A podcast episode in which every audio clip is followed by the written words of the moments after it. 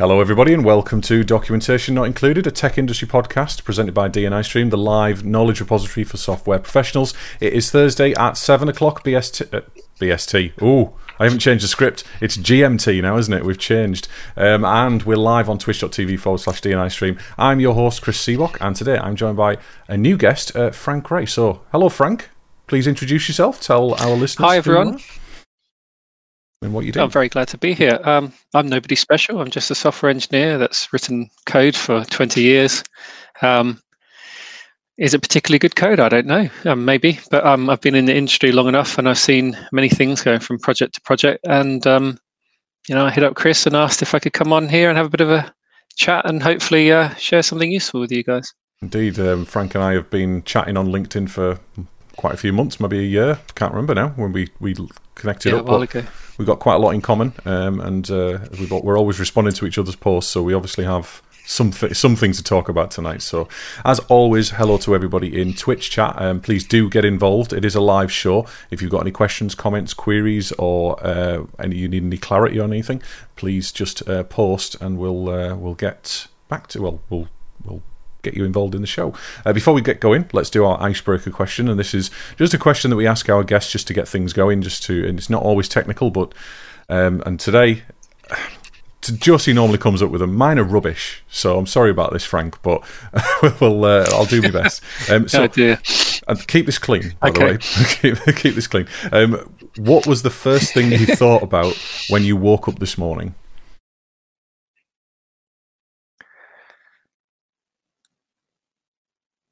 Oh, long pause. Yeah. You know what? I think I felt like I've been hit by a bus. Drinking the I hadn't been. I haven't been sleeping the last two nights. No, no, no, no. Uh, a little bit under the weather. I just lied in bed and the body felt like impossibly heavy. Yeah. So the mind wasn't even turned on, Chris. There you go. Fair enough. I, it's not. I mean, i have been. I've not been sleeping too well either because, as I said to you just before the show, I've been looking for a new house. So I've got all kinds of things on my mind. Plus, there are things with work that I'm. I'm always thinking about work, but I, t- I tend do tend to be able to shut off. But there's things going on at work. There's you know there's the house move is is haven't done it for 16 years. That's a thing of nightmares. Yeah. well, Even at the best of times. When I moved in here, it's my first house when I moved in here. Um, and having to sell a house as well as buy a house is, a, is an absolute nightmare. This morning, the first thing that I thought of was it was house related because we've seen some houses that we might like, but we're constantly going back and forth about, well, is that bathroom big enough? Does it need work on it? Is this the is the price right for that? So that's what I was thinking about the second I woke up. Not particularly interesting, but you know, it's uh, it's, it's to get us going. So, on to today's show. Uh, we've entitled this Quality Counts. Um, and quality is, is one of my core values as a developer in my professional world and personally as well. You know, I don't like to, what's that phrase? Um, um, spend, I've, do you like, forgotten the word, I got forgotten the phrase for it, but anyway, um, I, I, I like to design, you know, my code and design my software and my architectures uh, with quality first in mind. Um, and when I buy things from my hobbies, you know, this yep. microphone, yep. it's a quality microphone. I like to buy good quality things, and it's a it's key to to you know to the, my decision making process. Um, that was it. I'm a big believer in doing it right instead of doing it twice. If you know what I mean, I, I like to make sure I get it right yep. the first time, and you know, spend time, spend effort on it.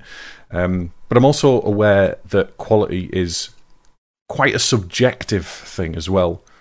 It it depends on the situation. It's not always it's not always objective. It's not always a, a way for us to to measure some or the, or the measure of quality isn't always the same either. So it's going to be interesting to get somebody else's uh, opinion on what you know what is quality, and especially when it comes to you know one of my passions, which is software quality.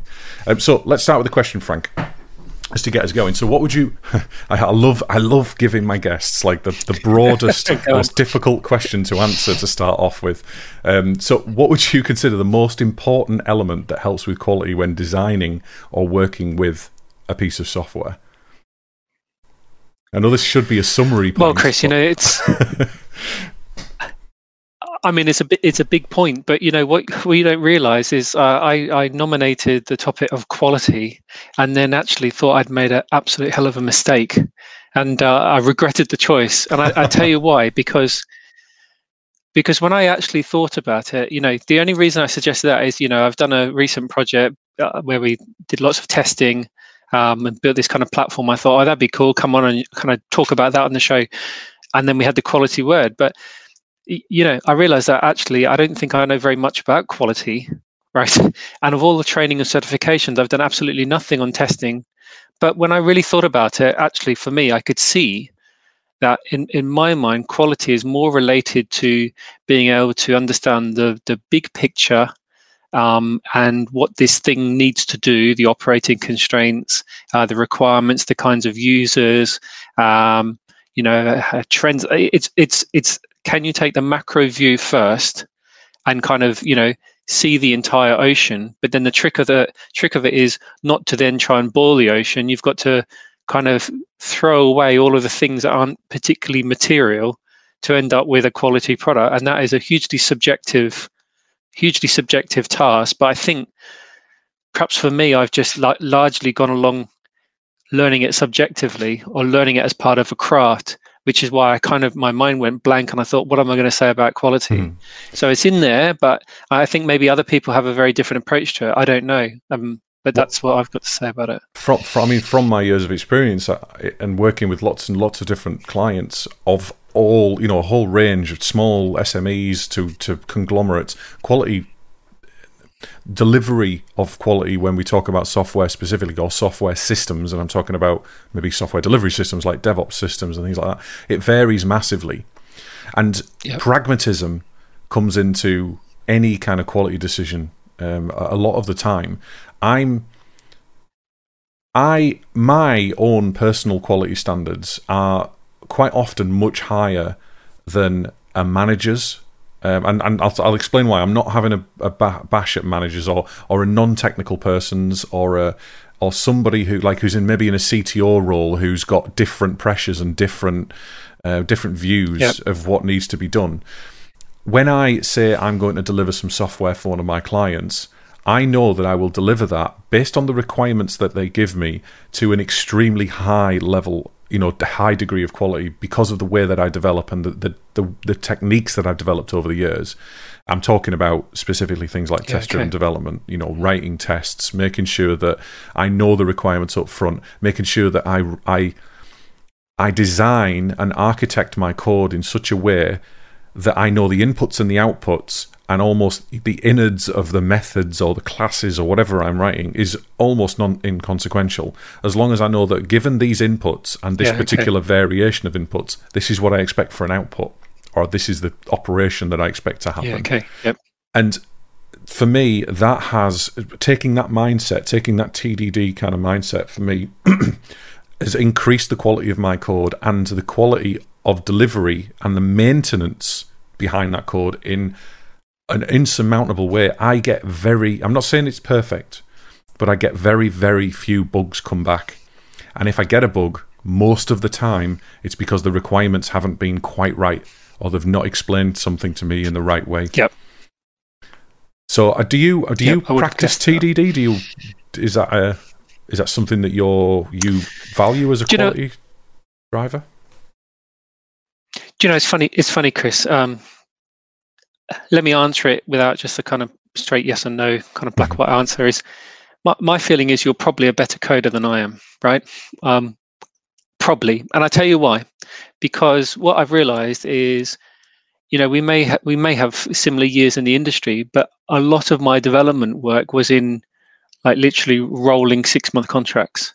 So, you know, we, we can both say we're contractors, but to be honest, I think I've been less uh, less close to the coal face than perhaps someone who's like literally making their bread and butter from it. You know, it's it's a bit of a lazy for a large part of my career is a bit of a lazy approach to coding. So, but what I t- I'll tell you when I there was a defining moment, there were a couple, but this was this a couple similar, but the defining moment was basically when I made a mistake in a release of this kind of front office kind of like trading system and I took the entire thing down. This was luckily this was like halfway through my career, not recently. I took the entire thing down um, in the most catastrophic of way, and and I survived. That was fine, and actually I learned a hell of a lot. It's really good. not at the time. But what I started to see was I started to see software and technology as a liability, not an asset. Oh yeah. And and then I think my focus it didn't I, my focus wasn't okay let's take tdd and learn how to do tdd because i want to be a better quality coder my i almost just simply became risk averse and i think that's primarily what drove my quality interest which was if i don't understand something if I can't test something, if I can't kind of, you know, uh, quantify something, if I can't reproduce something, then for me the quality flag goes straight up. So in answer to yes, I practice TDD. Um, I don't do a TDD first. I I may basically build quality in some other way. Um, but that said, from a new build, I'd be doing TDD first. It's it's maintaining brownfield applications. It's kind of that's when it gets a bit tricky. Yeah. But um, I would I would want that and perhaps a safety net of a whole range of other kind of practices and tools and processes and and understanding um, to also be part of the quality kind of net, if that makes sense. Yeah, I think. I mean, don't get me wrong. TDD isn't the only thing that I mean that that I practice. You know, the years no, of experience of and the you know, I a lot of coders and a lot of developers um, in general, in my experience, and again, I'm not saying everybody has this this view, but they will rely on other people. They will, especially in something like a waterfall process, they will hand off to a quality team, to the QA team, to UAT testing, yep. and they will be like, right, it's done now. My part's done. Let's let's get it over to them. And a lot of the time, the actual effort that's put into the, the, the requirements, the understanding of the requirements, which I think is a key thing. If you do not know the answer to a question or the answer to you know what an actual requirement is, ask another question until you get to a point where you fully understand why you're implementing this code, not just how to implement it, but why you're implementing it, and that improves your quality because you even if you don't write tests, you can write a better code base. You know. Um, you know what's interesting on that point, Chris? I mean, I don't know if this is the same everywhere, but I'm old enough to remember when I started off coding, like literally as a graduate, there wasn't a business analyst sat in front of me and a, a QA team behind me. You know, you would basically front up to the client, and you know, you knew that whatever you built, you're going to be responsible for testing it and putting it in production. And if it didn't work, they'd come knock on your door. I, maybe that's probably not true everywhere, but that, you know, so the f- first 10 years of the life was of coding life was as an analyst developer so maybe I just took that for granted, but I always saw the full cycle of it, even including the kind of you know testing and then production, and they call that DevOps now, but it wasn't. Mm. It was just you're a coder and you know you're building some kind of software. So I think maybe naturally having that kind of exposure, you you would start to think more about the supportability of it, even if no one's mentioned it. It's just you know what's coming down the line later. I mean, I've had I've had two uh, major hiccups similar to what you um, said uh, just a minute ago. Um, two similar hiccups in my career that that taught me lessons, and you know, they taught me two main lessons. One was I distinctly remember the day I was running. Uh, I recreated a SQL Server stored procedure on a live database, and the way that the code had been written, which I hadn't written the code that connected to this database, it was basically a persistent connection because it was a TCP socket. And the, oh, okay. back then, and I don't know if it applies now, but if you recreate, as in you drop and then recreate a, a store procedure, not just use the recreate flag, um, it basically yep. it isn't available to the old uh, to any old connections. It had to be, and this brought down a warehouse that was putting, you know, like 1.2 million pounds worth of stuff through uh, every 30 minutes, you know, for a couple of oh hours. That taught me never to touch a production system. You know, that taught me one big lesson, and that was yeah. that. I mean, yeah. you know, learning that you don't know that as a junior developer. And another one was I did a DBA a favor. He went into a meeting and he said, "Oh, can you just run this script on this server?" And I did, and it worked. It fine. It was all okay.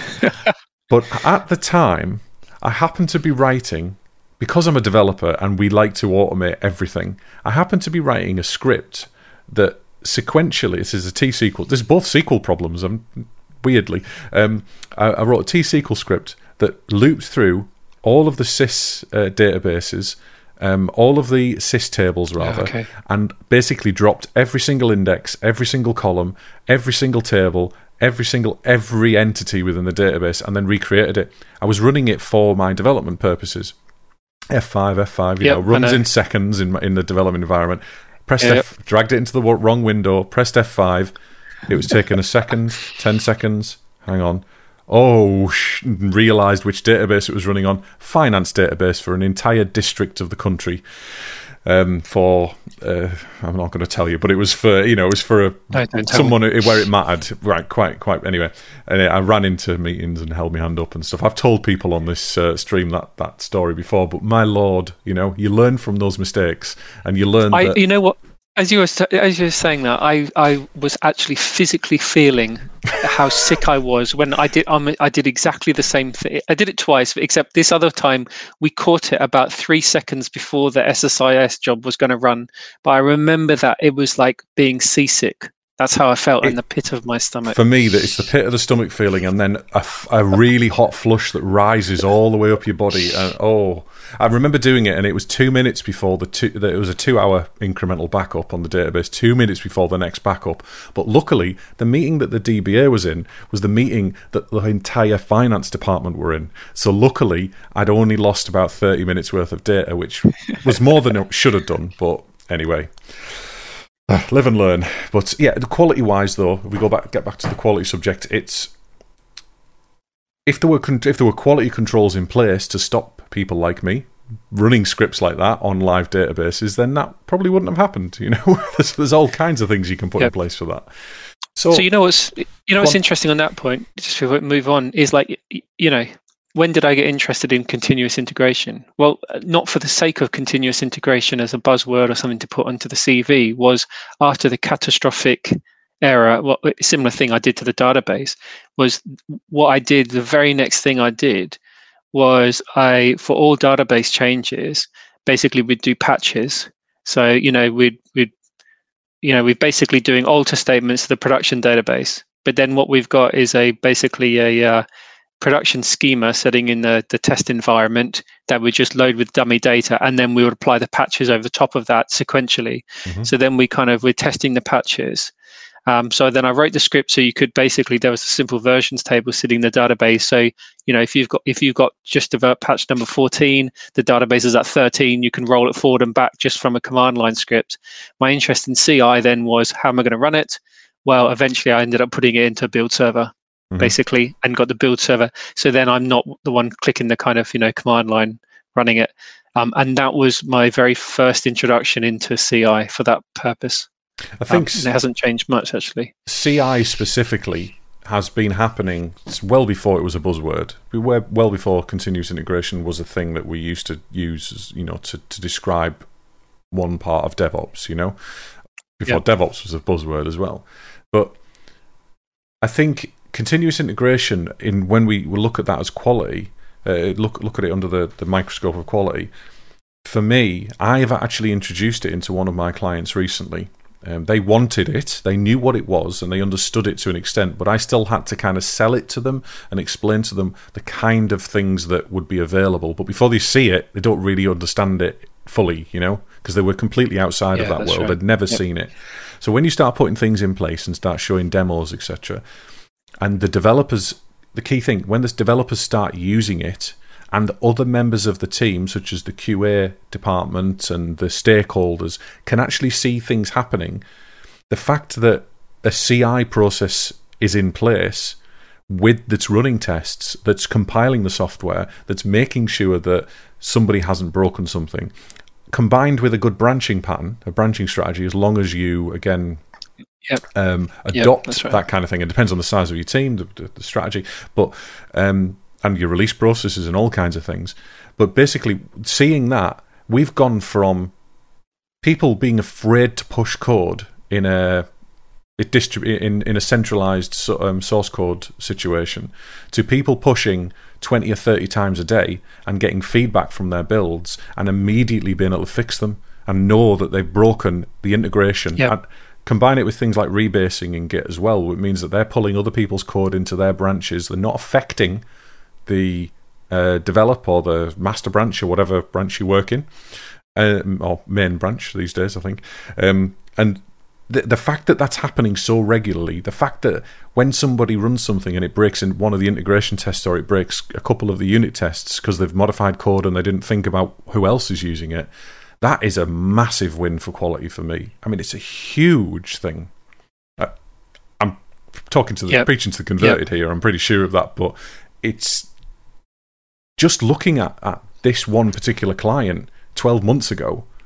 They were petrified. They had it's not just not just quality that's improved; it's also resilience because they now have they now yeah. push the code a lot more regularly, and they're not you know that they're at less risk of their computer failing or a hard drive failing and them losing what's on that computer while you know the, the, the central server's got it. It's because they don't want to push centrally because nobody's, you know, everyone's scared to because they might break somebody else's code. It's wonderful. I, I love it. And the irony is that, you know, probably more frequent releases of smaller scale in an automated fashion is actually improving their quality and uh, reducing, you know, the kind of downsides to it. Yeah, absolutely. Um, so, how do you feel about the? How do you feel about quality testing? You know, QA, quality assurance. I'm, I'm, you obviously have experience of it, not necessarily doing it, but handing off to or being involved in QA teams how what I suppose what is your experience and how do you feel about that in general as a process? Um, well, what I've noticed is a trend in the last say eighteen months whereby there's more and more like automation uh, tester kind of roles being kind of advertised or coming up or and it seems to be that basically those automation testers are basically just software developers or engineers who are doing instrumentation and kind of like setting up the platforms um, that for me is a I wouldn't have imagined it would kind of come so rapidly. Well, whatever. Maybe it's to do with the cloud native kind of you know adoption kind of, mm. but um, that looks like a really kind of good good step forward. Um, and actually, you know, would I hang up my kind of everyday developer hat to do more of that? I probably would. I, I, I see I see. I mean, it's still coding, right? But it's kind of like coding the kind of platform around to keep you know and enabling the kind of other developers to you know have that kind of good cadence um, yeah. manual testing i think surely surely the days of manual testing have to be over i'm not saying that manual testers pack up and leave but surely the manual testing you're at least automating the kind of click throughs within some kind of you know ui uh, framework and runners but you know like firing up excel sheets and writing kind of manuals I, I can't think why how you could justify that at this point. I just can't. Uh, the thing is, it happens a lot still, especially yeah. in the older school, you know, companies. Uh, I have a client that does exactly that, and I'm desperately trying to get them to move away from that. Not necessarily move away, but augment that human interaction. Because I wouldn't trust, no matter how many scripts you write and what what the you know if you use Selenium or Eggplant or something like that to run the tests um, automatically, you know, run the click the browser or click the buttons and do all these things. For me, there still has to be a, a, an element of a human checking over something because it's it's not just clicking things; it's also checking that the requirements are, are right. Because a, a, a system can't do that. Yep. At all, and that's a quality thing. Because quality isn't just about being able to deliver working software that functions in the right way. It's also about delivering what the end client wants, which could be an internal, you know, com- uh, internal department or a stakeholder, or it could be an external client. But isn't that interesting, Chris? Because actually now we're starting to move on to, uh, in my mind, slightly different, perhaps even more interesting, um, or on par, which is, you know, I think when I first I was trying to remember when I first came across the idea of unit tests and, and frameworks. It's long ago enough that I can't remember, but it, and I think that my kind of idea was this is great. We'll write unit tests for every piece of code. And if we write enough unit tests, we don't need to do any other testing. And I imagine that's probably a common view amongst people who come across testing like for the first time. But you know, now, like I did I've done a, like a lot of Excel work recently um, in the last year. And it's funny with the Excel stuff, you're, you're you may put checks in to basically say with this set of input, then we'd expect this set of output. So you're actually starting to put the box around the internal workings. So so then you can start to make decisions about well maybe it's not cost effective or valuable enough to test everything in the middle. Maybe you want to do you know maybe it's the most complex maybe it's the most dangerous but in my mind there's something about you know we're building software with the acknowledgement that actually you know i'm a liability here and i will make a mistake at some point um, the software is inherently kind of unreliable. You know patches platforms things change. The end user in, is inherently unreliable. So there's something about we know that something's going to go wrong but we want to architect it in a way whereby when it does go wrong it's not catastrophic to you know the business or the users. We want it to fail in a way that we've we've basically limited the danger in the way it's failed. And for me that's probably the most that's more important than perhaps anything we've talked about so far is the, that overarching, you know, have we invested the kind of safety nets in the right place such that we can fail and we can be kind of human in our kind of, you know, software craftsmanship. And I think that's a big difference. I've seen systems that were inherently unreliable and were very dangerous when they broke. And I've seen ones that are hugely unreliable and it was trivial in, in the way that they broke. Hmm. I aim for reliable and when it does break if it does ever break which it does you know you can't catch every single potential exception and every single potential user interaction. Um, and when it does break it's inconsequential or there's a rollback yep. mechanism that, that undoes any damage that might have been done um, especially in, in threaded scenarios and you know asynchronous oper- um, operations and that kind of thing. But it's yeah so it's interesting you say that. So what can you give any more specific kind of examples of um, of that kind of uh, of the yeah, catastrophic I failures? I suppose. Yeah, I can. So, um, you know, the application I'm I'm supporting currently that's I inherited. So, um, you know, there was one previous developer who'd built it, and pretty much had kind of left for I don't know what reasons, it doesn't matter.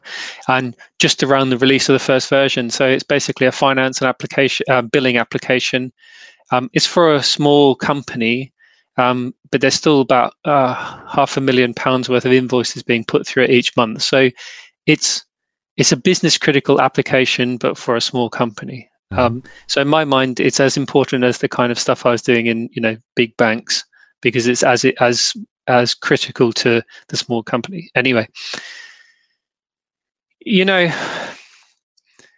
the handover was a zipped up kind of source code that actually didn't compile. And um, it didn't compile in a way that I'm pretty sure that it was halfway through a kind of feature change, and part of it hadn't been checked in. Although there, a check-in is in quotes, there was no source control. So I don't know why I took this on. To be honest, um, I've, I've, seen exactly the same situation a number of times. Either in when I've been, you know, I've worked for a, a big client and they've just got one piece of software that does that, that works is deployed, but the the the source code, the code or something never compiled, and no no developer has ever been able to get it to compile. So they just kind of patch it you know, and, and do what they can yeah, in the live system with like SQL, usually SQL modifications. And I've seen other situations like you described there where oh, the developers, you know, if our relationship with the developers kind of fallen um, into into disrepair. So we've taken the source code. They've given us what they had at the moment in time, which is probably hashed together at the best, and it's not in source control. It's just yep. here you go.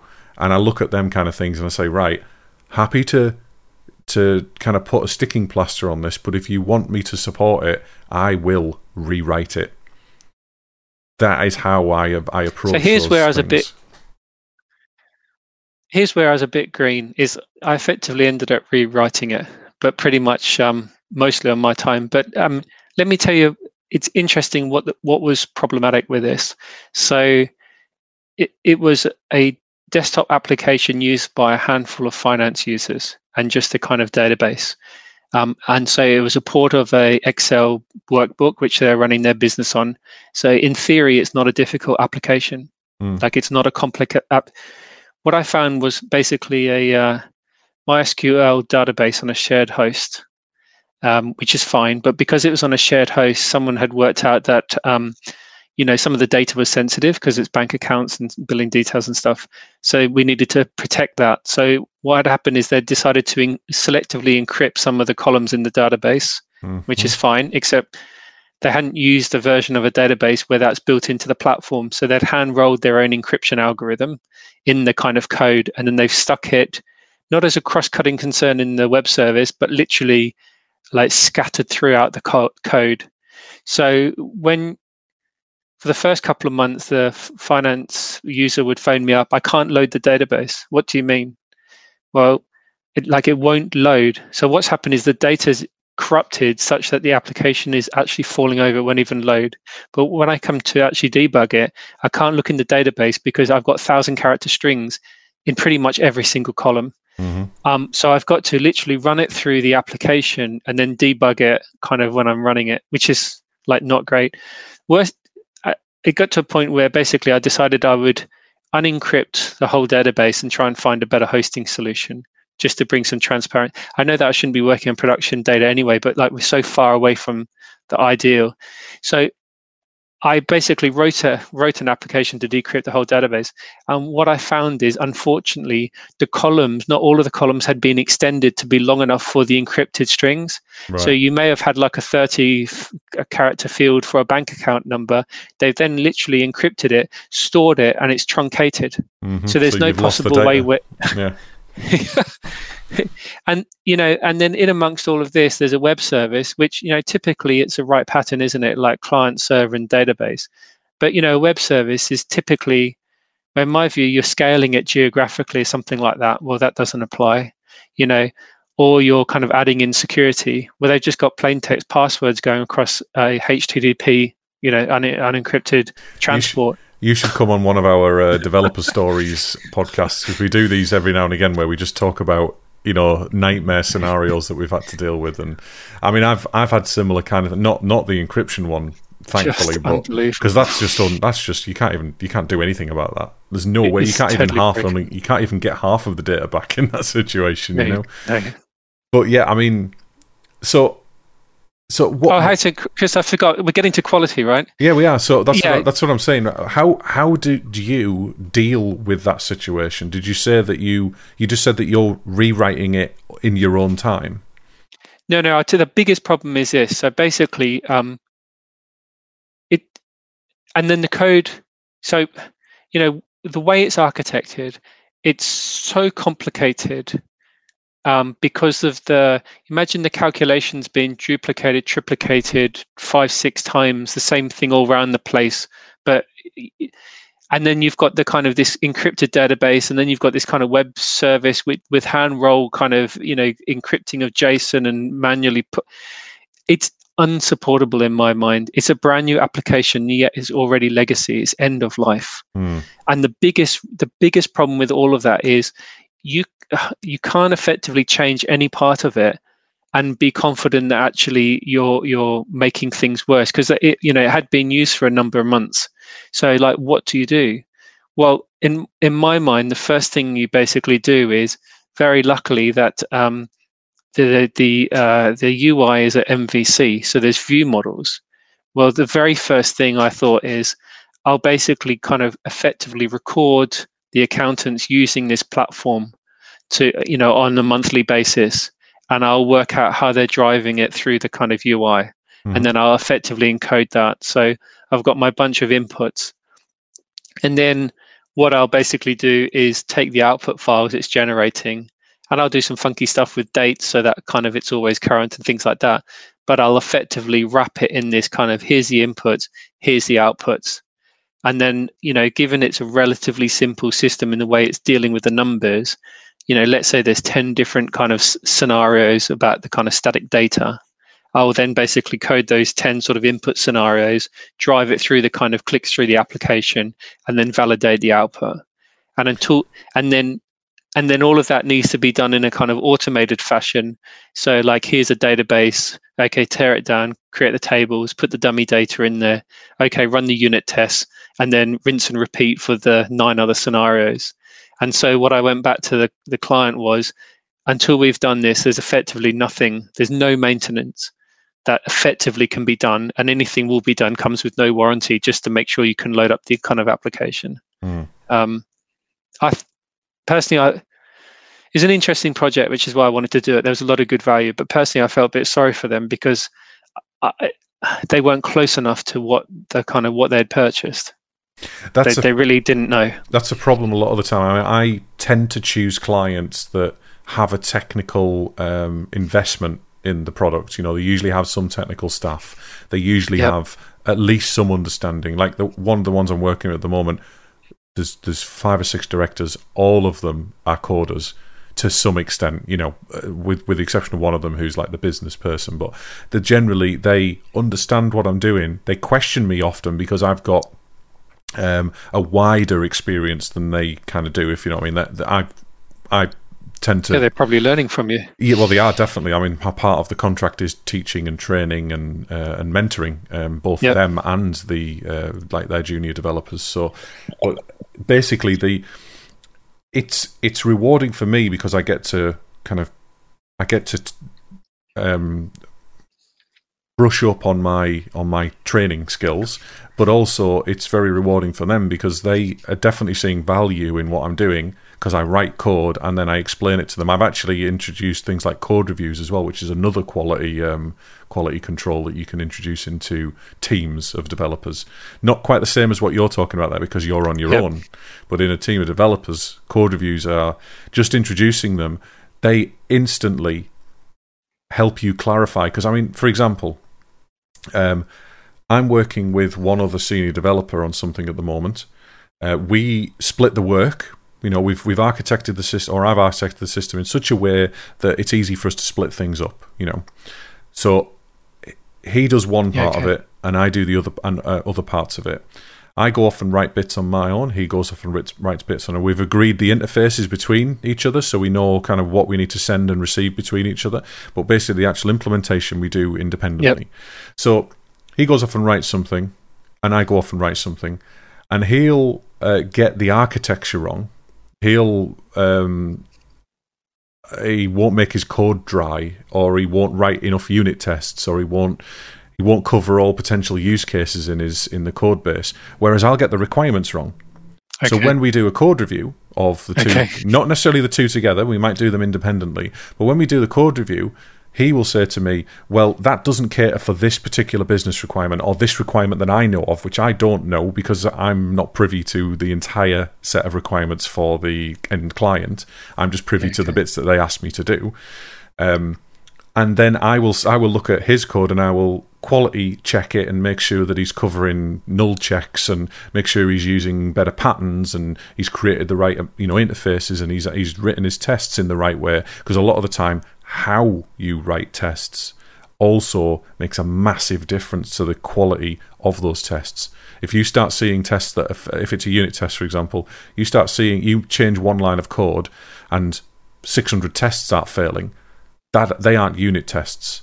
They are badly written unit tests, if you know what I mean. They are, they, you should only be seeing one or two tests fail if you um, if you're writing proper, true unit ah, tests, okay. if you change a tiny little bit of code. But the problem is, is a lot of people don't focus on that. They they just want to they want to hit this this magical number of uh, of code coverage. Whereas I don't even think about code coverage. I bet my code coverage is 150 percent. You know the way that I write code because I'm very defensive. But I couldn't care less about that figure. It could be 70 percent. I've covered all of the use cases that are important for the you know for the code that how it's going to be used, and I also treat everything as an independent piece of code. Yes, so yeah. you know. Um, but it's I think that's another thing to, to bear in mind that even if if you're allowed to for NDA, you know, obviously we, we do sign NDAs and we can't share our code with everybody. If you're allowed to, code reviews are extremely um, rewarding, and you you build a thicker skin through it as well as a developer. Because do you know what's interesting, Chris? You've sorry, you've you've touched upon something I think is really important here. Is when I was see, funny enough, I trained as a hardware engineer originally, and then by the time I graduated, the industry had pretty much was starting to dry up in Australia. So you know, I just accepted the first job I could get, which was, you know, with Honeywell, and it was on a software.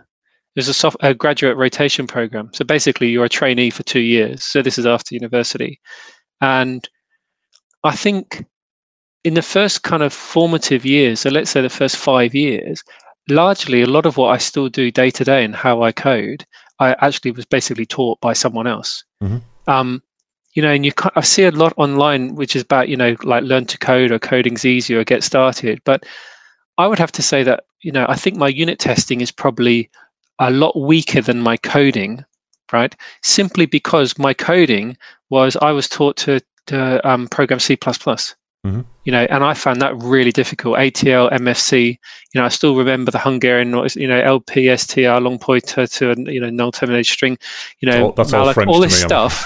I'm, not a so C++ I, guy, but go on. When I got to C sharp, that that just seemed like a holiday compared to how I started. But the, what was important was I didn't learn this stuff by myself. Hmm. You know, it was basically someone. So, you know, the patterns and practices. I remember the chap who basically said, "Here's a book of patterns. What's that? What what are software patterns?" And here it is.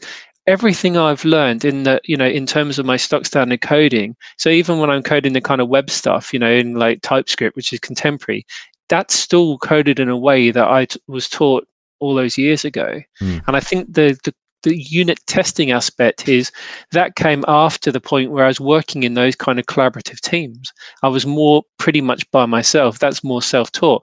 But when I look back, I think it's, for me personally, maybe it's something about how, how I learn, but it's not of the same robust. I mean, I'm asking myself here, but you know, it, it needs some investment. And I think it's oh, hard yeah. to do some of this stuff by yourself, you know, as a loner every day, all day. It, it's really tough. I picked up unit testing um, when I worked for an insurance company many, many years ago because it was a requirement of the job, and I picked it up from other contractors.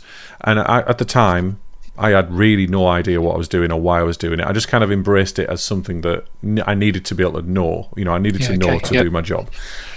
I, within a few months, it clicked with me why it was so important and how useful it is, not just for me, sorry, not just for the you know the people who want me to do the, the coding, but also for myself.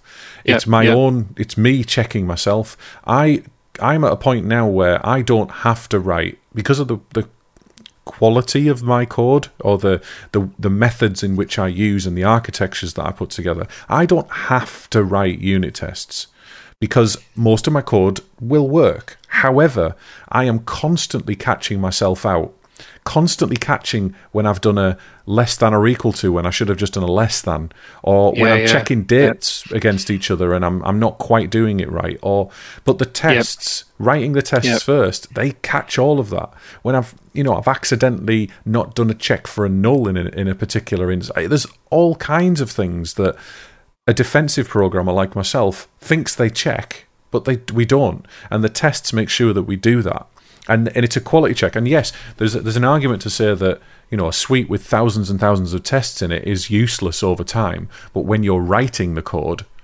it's extremely yeah. important for me. But after that, once it's been deployed and people, are, it's never going to get modified again, or or is unlikely to get modified again. It's part of a core framework that's you know solid and, and is is very it's not particularly robust. Then you can delete the tests but I don't tend, still don't tend to do that because they're, they're cheap. You know, maintaining them isn't as cheap. But if you write your unit tests properly as proper unit tests, the maintenance actually becomes a, a really arbitrary kind of refactoring job that takes a few minutes. You know, um, and if yep. you use a, a, good refactoring tool, then you, you've got even less work to do there. So. So you know, it's funny on that point. You know that example of the application I'm supporting. You know, it, it's I think it's going to be continually be problematic because while we basically managed to do the kind of integration tests, you know, unbox it, that let me unencrypt the database, move it to a proper hosting provider, get rid of the web service layer. I still had some confidence, but I've only got say ten different scenarios. Mm. You know, I've built a few things around the edges, a few extra reports and stuff. The real problem is to do any kind of serious development on it, you're changing the kind of internals and there's bugs already in the code. So the input output equation, although we've kind of boxed that, uh, there's problems with some of the kind of numbers in terms of rounding and stuff. So it's not actually accurate. When you come and touch something on in on you know inside that end to end process, the code isn't structured in a way where I, it is easy to add in unit tests at this point. Yeah. So you're still effectively coding blind. And I and even though I've kind of thrown away a lot of the code, because the calculations are distributed, I haven't then touched that because that's actually where the kind of you know real risk is, and yet it's distributed in a way that it's impossible to unit test. The way and unfortunately, that's a legacy I think that's going to kind of live on until you know a proper version, what three of this application is really started. I think that might just be the user screens and then everything behind it brand new, perhaps. I think when I, when I'm presented, and this happened ex- exactly this way with uh, again one of my clients. I did a, a big migration over the last year um, of not just code but also their development practices and, and movement of their source control as well. Um, but this this at the moment we we're in the middle of migrating from kind of an old kind of mono uh, mono application or whatever you call them, monolithic application, uh, which is nothing wrong with monolithic applications in the right way, but we've, we've migrated from that into lots of reusable, testable code. There's an argument to say that you do a lot of work to make t- uh, code testable, but also there's an argument to say that by making it testable, you also make it easy to maintain and you make it easy to reuse as well. Um, so yes, yeah. one one thing I would suggest with your I don't know the, the code base, but one thing that struck me when you were talking is that when Go I'm on. presented with this big class or, or something, a big load of a load of code that does something complicated or does lots of complicated things, a mono class, a god class, yep. whatever. I tend to look at the individual parts of it. So, say there's a particular if statement that does something. What I'll do is I'll take out the content of that if statement and I will abstract it and make it a dependency.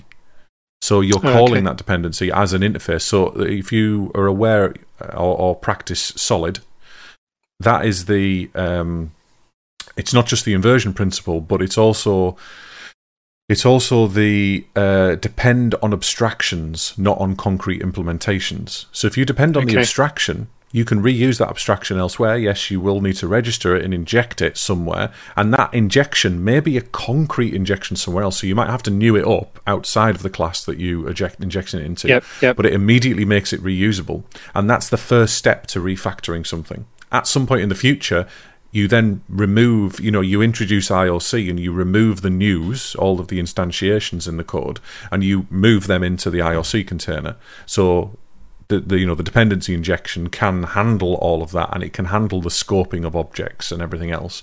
And it's a it's an ongoing problem with the work I'm doing for this particular client at the moment. But and it's an on, it's it's a hard sell as well to people who don't understand or, or don't use dependency injection. But I'm actually getting through to people after months and months of doing it and they're really starting to understand why it's useful and how you you know uh, even though it's a complete foreign concept this IOC container that registers everything and magically and then you just can access everything. You need to access every somewhere else. It's it's wonderful when you understand it. When you don't understand it it's like well you're just abstracting it and making it harder to follow and, and get through you know? But again that's right really tools, interesting. it's, it's interesting way to work. Yeah, sorry, I just had a pe- I had a penny dropping moment. Like you know, it it's so it's so obvious. I don't know why I didn't see it, but um, yeah, by starting to extract stuff in that kind of way, you're you're you're effectively refactoring it without changing the functionality, mm-hmm. and then you've got this kind of thing over here in your you know uh, concrete implementation of the interfaces that effectively you're kind of I, yeah, it's one way to basically split you're, and abstract out of classes. You're it's abstracting isolating, and also at the same time, you are making it reusable and also testable as well. Because if you move it out, let's say, for example, let's say you've got six methods that all called a private method, all called a private method, and, and, and that, that's a, a fairly decent abstraction already to start off with, right?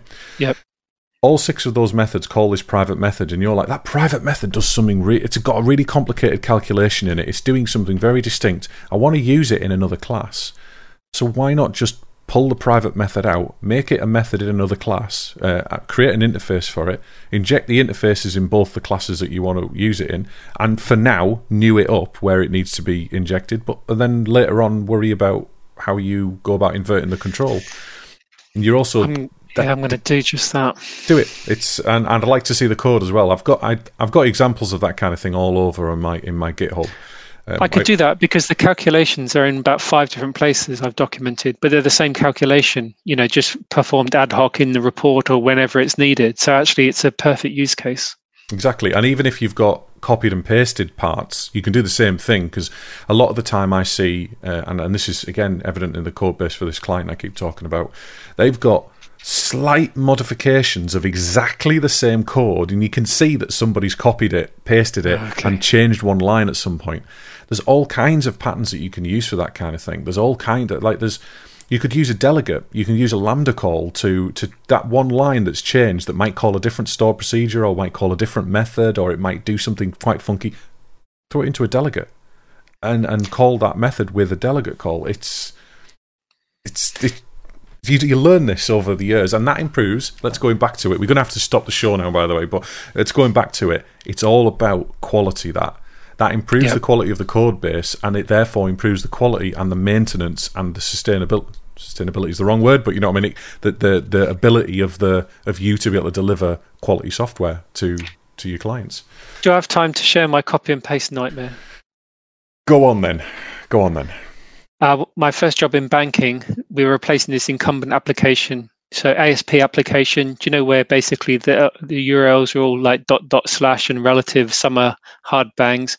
There's about 300 pages in it.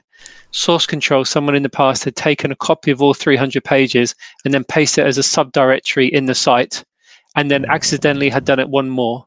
So there's about 900 pages. And because there's all relative locations, they've been maintaining it whereby when they make a change to one form, they've had to find all the, the other two copies of the form because they can't be sure it's not being called from another thing. And they've Yeah. been running it for, anyway.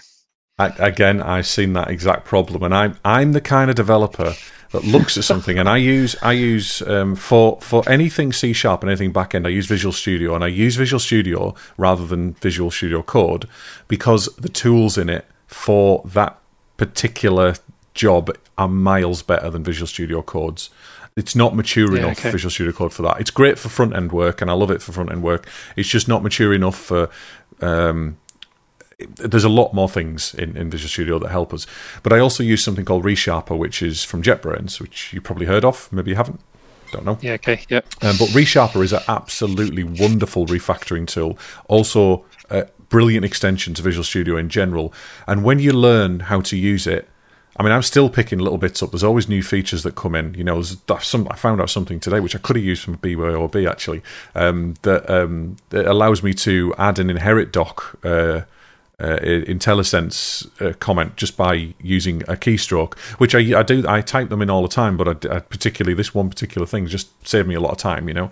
But it's got all kinds of things built into it. I have got 100% confidence that when I refactor something in, using ReSharper, that it will pick up all potential references and do so I, i'm renaming things all the time i delete whole swathes of code like I'll, well sometimes i'll just do a branch i'll delete a ton of code and i'll see what breaks and and and that Okay. makes so many people nervous because i'm in I, nothing is un you can do, undo everything as long as you've saved you know where you are with a Yeah. commit or something like that you can undo anything you want and and Yeah, honestly, yeah, I, I love. I love having a screen share with one of like the oldest older school developers and and doing this because I'm you know like you know like sometimes your grandparents will be you know watching you, you you do something on the on a computer or on a on a tablet or something and be like you're going too fast you're going too fast. It feels a little bit like that sometimes because I know my tools so well that I'm I'm dashing around and I'm like I'm deleting things and I'm going just just get rid of it. Just, just get onto that right? There's this next bit. I'm not quite as um fast as I am in the podcast when I you know I do explain things slowly and carefully and, and tell them why I'm doing things but I, do things so confidently that people are just you can hear them going in the background what are you doing oh, just- I love it I love it it's brilliant I'd like to. Yeah, I'd like to see that actually. but I, think if you know the code as well, and there's a lot of people who are scared to change legacy code bases because, as you said, you know, you've demonstrated throughout the whole podcast, it, it is a scary thing. But there's also experimentation. You know, as long as I know what it's supposed to do and what it might break, there might be some edge cases, but I'll just undo my commit.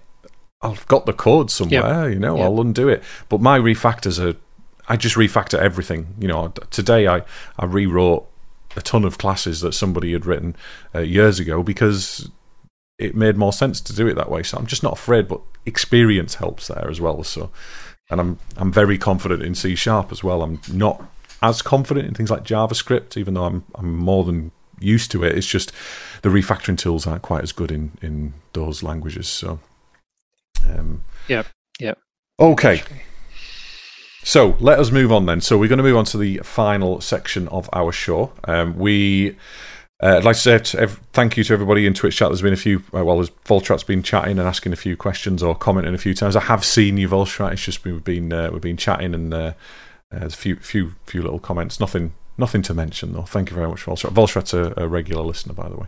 Um, but we, we are at the end of the show. Before we go, though, we'll do our BYOM, which is our Bring Your Own Manual. Um, we changed it for an art, from an RTFM years ago, uh, so we wanted to make it a little bit more positive than having a rant, because um, we've we've done that for, for long enough. um, so our BYOM is where we just talk about something we've learned. It doesn't have to be uh, technical. It doesn't have to be um, geeky. It can be anything at all, any little fact that you've learned. So I'll let you go first, Frank, if you've got one prepared. Well, I've you know I had eight years out of coding when I went into project management and business analysis. I was thoroughly burnt out from just sitting behind a desk coding, um, and I thought I hated coding. Well, you know I've come back and I love it. The reason why I love it is got nothing to do with technology and the coding. Is you know I worked in big corporates without without this, the amount of control I needed over what I'm building now I'm building stuff under my own Steam and I can put my name against it and guarantee that there's going to be a quality outcome. So, uh, and it was a bit of a shame. It took eight years to work out that actually it was the environment and the circumstances that was just making me unhappy as a kind of software engineer. So that's a really, really big learning, and um, I'm glad it you know finally happened. I'm glad it is as well. I I I kind of used to feel the same. Even when I used to contract, when I used to do some more kind of regular contracts, you know, for insurance companies and banks and things like that, you're just still just a number and you're still kind of doing what they need you to do, you know. But now yeah, the way that I consult is I'm very much go in trying to solve my, my clients' problems and explain to them that yep. what I can and can't do and and I'm confident in my delivery of what I can do. And when they hand over to me, they essentially hand over to me, and I am fully responsible for that work. You know, if yes, something goes yeah. massively wrong with the things that I'm doing, it's my responsibility. I fix it. If something goes particularly well, I like it when they say thank you to me. You know, I had yes, a, yeah. a moment the other day where I solved a problem for one of my clients who um, they were struggling to convince one of their end clients that a particular solution was the right way to go. And I came into the meet this six hour meeting that they were having for about five minutes, explained the position, explained the technical ins and outs, and it and it afterwards they they just showered I say showered, three or four people from the, the my client sent me a message afterwards and said, "Thank you very much for that, Chris. You've you know you've really helped." You know, and it was just really nice feeling to have that, and I like having I like praise. Everyone likes praise, but I also like having you know, ha- yeah. I like making my clients happy and their life easier. Equally, I don't like making their life harder, and I, you know, we're not all perfect. Sometimes we do do that with the things that we do as consultants, but we try. I try not to. You know, I try and be objective as I, as I can. Um, yeah, so I'm glad of yeah. that. I'm glad of yeah, that. That's why we get out of bed. In, in, in, indeed, yeah. Um, so my BYOM um, is I learned today that I've been using I've been using a pattern from the Gang of Four book for years, and I realised that I now have a name for it because I, I don't know why. Something happened in the last couple of days that I connected the fact that I've been using this pattern and that I knew that I know it's a great pattern, and I, think it's particularly applicable in certain circumstances. Um, and and I've been using it for years for various different reasons, and I've always been calling it things like the adapter pattern or the um, I think I think the adapter is or a service pattern or something like that, or the service locator. It's neither of them. They're all they've all got the, their own uses, but this one is the strategy pattern, and the strategy pattern is. Uh, uh, in a, at a high level at least anyway the strategy pattern is the ability to alter the implementation of a piece of code that you write um, at runtime. So let's say, for example, it's not just like injecting a different dependency or something like that and, re- and using a different uh, dependency. It's like, say, for example, you've got a bit of information um, available to you from like a database or from even from like some inputs from a REST service or something like that that says, in this particular instance, um, this data means that the code does this. Now, you would think that would just be an if statement or something like that. But if you use the strategy pattern, essentially you implement classes that each of the implementations are distinct and they all have something like save or, or you know retrieve or something like that. It doesn't really matter what the method does execute. It could be anything. But that method is the same on all of the interfaces. And then at runtime you essentially choose which one of those services to run. You can write it hard code it but you can also use like the service locator pattern or something to retrieve the service or resolve the service or something, and then execute it. So in this particular instance, um, the specific example here was do we store this file in a database or do we store it on the file system or do we send it to a REST service? So instead of writing, you know, a, switch statement that did that, you write a, a loop or sorry, you write a resolver and then you essentially execute the method after you've resolved the service, and that's it. There's not much more code to it than that. Um, and I, re- I, found the name for it finally, so I'm quite chuffed about that. It's called the strategy pattern, and instead of calling everything service, I've actually said that this is the storage strategy rather than the storage service of of some sort. Mm. Yeah, that's what I learned. Very good. So, Thank you um, to everybody in Twitch chat, as I did say earlier on. And finally, thank you very much, Frank. Thanks for joining. I hope you enjoyed yourself. Oh, my pleasure. Yeah, uh, thank you for having me. It's been really good. It has. It's been a nice. We don't usually get quite as technical and nitty gritty um, as we have today, and I'm thankful of that because I like a bit of I like a bit of uh, lower level discussion around uh, around te- you know coding and specifically C sharp, which is nice to nice to speak to somebody else who speaks the same language and writes the same language as me as well.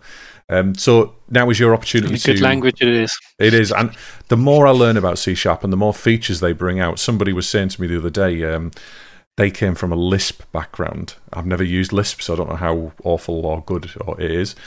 Um, but they um, they were saying, I hate C sharp because there's so many different ways to do the same thing. And it's like, it's a multi paradigm language. That's the point of it. You know, you, you, you've got almost mm. infinite opportunities to what you don't, you know, can use. There's, there's a load of different ways to do loads of different things in it. And the more I learn about it, I just feel like that's another tool that I can use in the future if I need it. But I won't just use something because it's new. And I love the new language features in C sharp is it eight we're on now, or is it nine? The latest version. I don't know. I think I don't know. I think it's eight. They come out quicker than I can uh, keep yeah, track. but it, it's not in line, always in line with .NET releases either. So it's, um, I think they're on eight, and there's things like like the record um, properties. I haven't used one yet because I haven't. Unfortunately, all the code I'm writing is in .NET Standard two, so I can't use them right now um, or at least I don't know if I can use them. And I'd love to be able to start using them because they just make my the amount of code that I have to write when I'm writing like a request or response object much uh, much quicker. Um, but yes, it's uh, it's I love the language as well. Um, so yes, you now do have an opportunity to pimp yourself. Talk about your company. Talk about any side projects you've got or anything like that. Um, sell yourself to our audience, and uh, off you go. well, you know, we've been talking about software, but basically, um, I solve problems pretty much. Is, you know, as an engineer, um, I do software, but I also do business analysis. I trained as a project manager. I've done lots of that. I trained as a procurement officer. I've done many things in my professional life, which is why I think Chris and I share the coding element, but my style is radically different to to his, which is why I've learned lots on the call. If you want to see what I do, it's frankray.net. You know, that's my website. And you know it's got a distinctive flavor to it um, usually i've you know the right people come to me at the right times and i solve the kind of problems other people can't which usually has some element of code but you know it'll be aspects from from those other domains as well typically yeah and i i like solving like full you know not just I'm, i know i talk about code a lot but i do the same kind of thing as you and i'm there's something really satisfying about solving problems for for businesses and that's yeah, why, I agree. That's why I contract, and that's why I'm not a permanent employee with with a one I agree company, too. because I get Yep. to see different perspectives and I get to see different problems everywhere I go. Everywhere it does the same things, Yep. But everyone does it differently, you know, and, and I agree. it's fascinating. We've had a few comments, And you have to be at arm's length. You have to be Yes. at arm's length to do a good job of actually solving them. Is what I found. it's a, it's a positive. Sometimes it's a negative, especially when requirements are involved and you have to get down to the nitty gritty because they don't all clients don't always give you the full um, the full picture. No, of course they don't. But I think that's the case anywhere with any any company. But it's still it's still it's a benefit sometimes being at that arm's length, so you can be objective and you can be the Yeah. professional providing professional con, you know consulting or advice. And um, yeah, I Yeah. like it.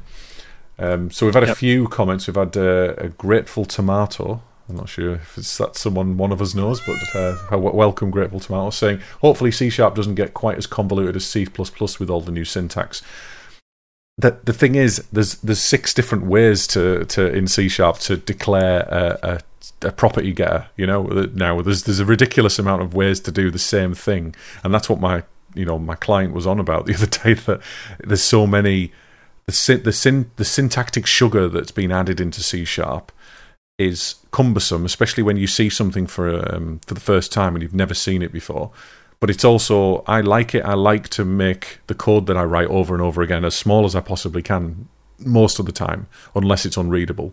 But with that kind of thing, if it's a standard language feature, I actually quite like it.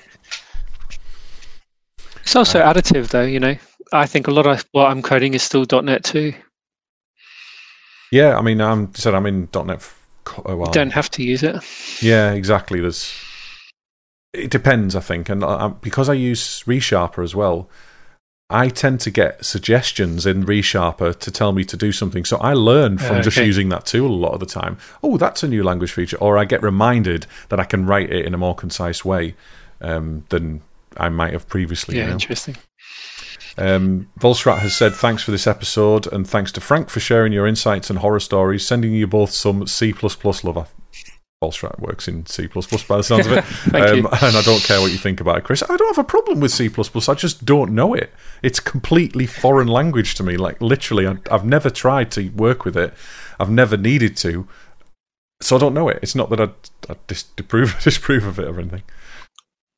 Um, and Volstrat's also said agreed more tech talk. So good. Let's try and uh, get some more episodes in. So Frank, you are welcome to come back. I will uh, reach out to you again, or you can reach out. I to think me I will come back. Yeah, at some point. that'll be very very good. Uh, I've enjoyed this. Excellent. Um, yep. Okay, so time to close the show. Um, you can visit our website on www.dnistream.live uh, for all links to our social media channels, Discord, Dev Chat, and podcast discovery platforms. You can also use it to contact us for any reason. If you've got any feedback, if you've got any suggestions for the show, a funny developer story like we've been sharing today, that would be uh, that would be interesting. Uh, if you want to be a guest on the show as well, just get in touch and we'll see if we can get you booked in. I say see if we can get you booked in. This is our first podcast for a, a fair while because uh, I've been very busy, as I said at the beginning of the show. Um, but we we're always, if a guest contacts us, we'll always try and schedule uh, to get somebody in. Um, and lastly, do not follow, do not forget to follow our Twitch channel, um, which you are probably on right now, but it is twitch.tv forward slash DNI stream, so you know when we go live. Uh, we hope to see you all next week at 7 pm, maybe. If I've got another guest, I've got somebody else who contacted me weirdly today, so you never know. We might be back um, on uh, on our Twitch channel. So all that's left is to say goodbye. Bye all. Goodbye.